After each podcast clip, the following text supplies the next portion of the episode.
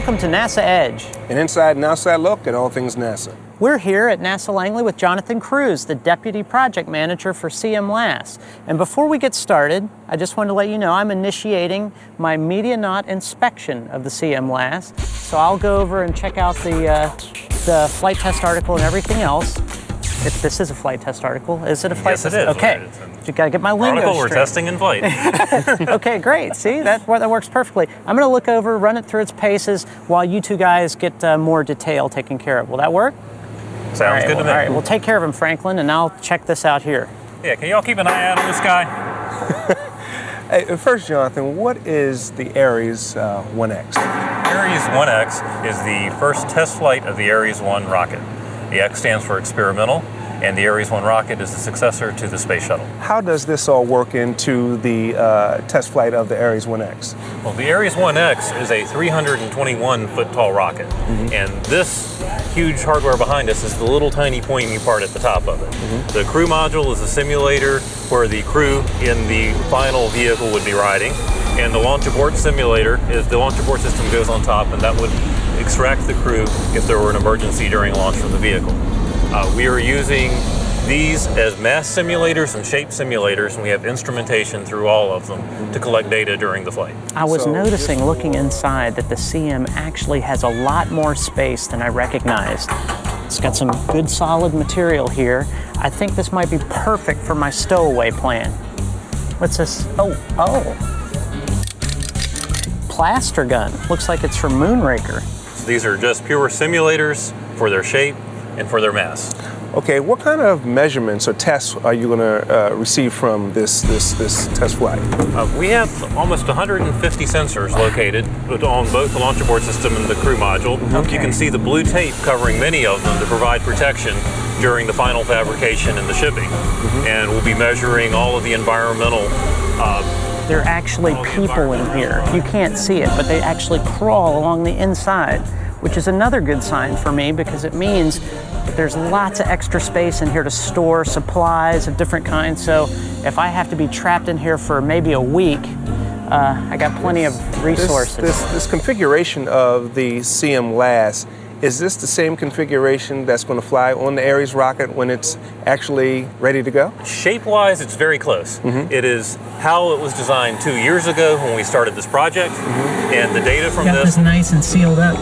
Absolutely nothing uh, is going to be in here as far as propellant's concerned, which is which is good to know. The data from this will be fed back into our analysis tools, and meanwhile, there has been ongoing design iterations, and the data we have here will give us confidence in those future ones. So, so the the final craft will look very similar to this, but perhaps not exactly like this. How is did How not is see this launch abort system in crew module uh, simulator going to get to Kennedy?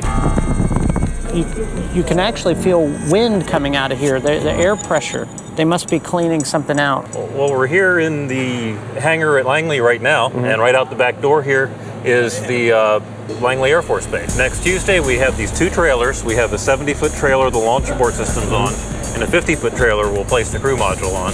Both of those will be towed across, placed on a Air Force C5 Galaxy, very large aircraft, and flown down on a two hour trip down to Kennedy Space Center where it'll land at the shuttle landing facility. How is this going to be put on top of the Ares 1X rocket? Are you going to use the vehicle assembly building? Yes, we are. Vehicle assembly building is right within two miles of the shuttle landing facility. Mm-hmm. We tow the trailers into there, and these components will join up with the upper stage simulator that was built at Glenn Research Center, as well as the first stage that was uh, overseen by Marshall Space Flight Center, and then avionics roll control system. Those will all be stacked up vertically to end up making this 321 foot tall rocket inside the, the vehicle assembly building. The data that you're going to receive from this test flight, how is that making a better crew module launch abort system that you will, I I assume, do test flights for down the road? Some of the people who have done the initial research on this, done the wind tunnel tests, and done other designs, they have requested sensors of particular type and particular placement on this. And so we have placed them where they and worked with them to get it where they wanted them. And that data will be will be uh, provided to them. They will check their analyses and use that in, that knowledge in their future designs. Is there going to be kind of test instruments loaded in there by the time it flies? Um, all the instrumentation we're using are, are, are, are largely on the surface that we see mm-hmm. here. There are a couple that are measuring, for example, in the center acoustics, mm-hmm. because there's very large acoustic loads during launch. Mm-hmm. And um, all of the data recorders are actually further down in the vehicle. We have cabling that take all of the signals from these sensors and carry it down to lower into the vehicle. The plans, So if you will, the genesis what's going to be launched. of the uh, uh, CM. Go over these documents. Interesting. See lots of space here. And you can put a flat screen TV over here. If you string a hammock right there, I'm thinking hammock because uh, you know I'll get that free fall dynamic going Well, this on. is launched. Are you going to be able to recover the CMLAS? What we're recovering is the data.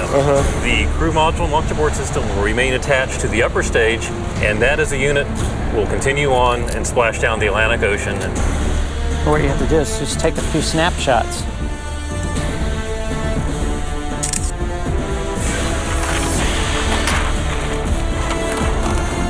Just, uh, not that I'm saving these and anything like that. This is only for personal use.